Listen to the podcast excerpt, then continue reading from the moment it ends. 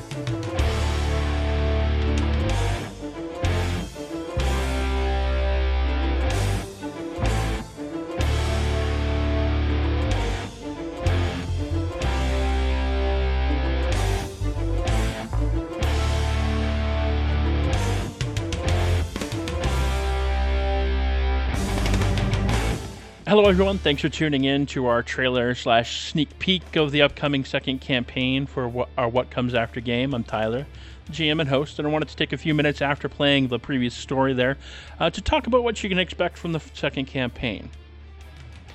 The genre and theme will certainly move closer to a uh, high fantasy theme rather than post apocalyptic this time around. There'll certainly be flavor of post apocalypse it's still going to be adventuring and traveling through ruins of ruined cities.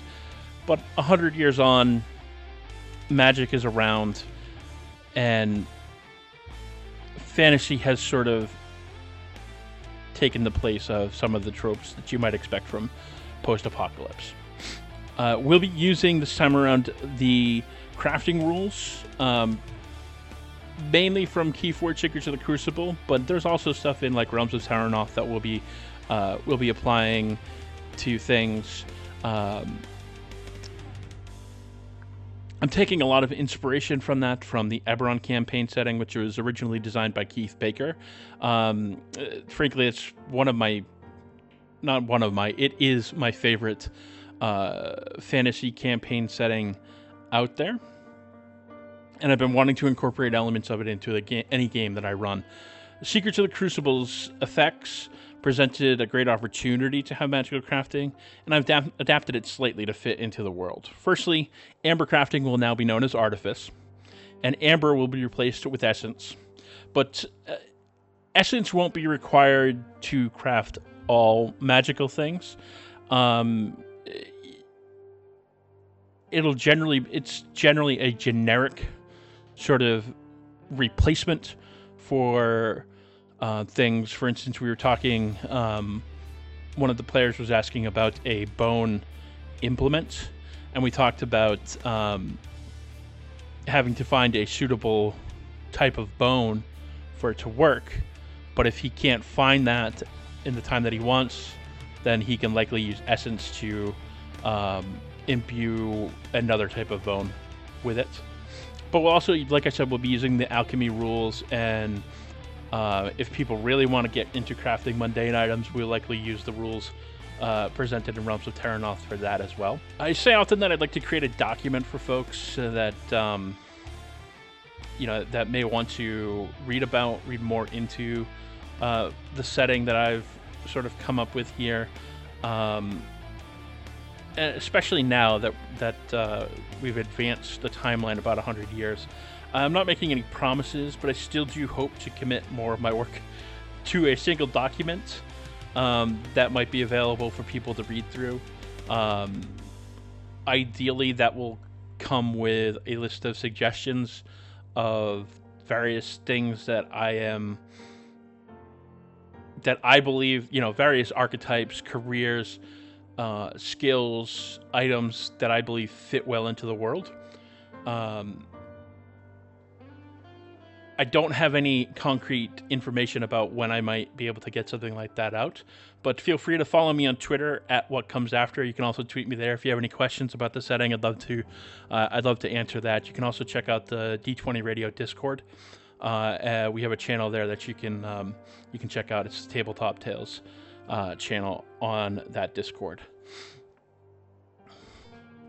Now, that said, while I have an idea of the things that I wanted to, like, that I think would work well, uh, I basically gave my play gave the players. There's no new players. It's all it's Jordan, Corey, Jay, Rob, Kayla.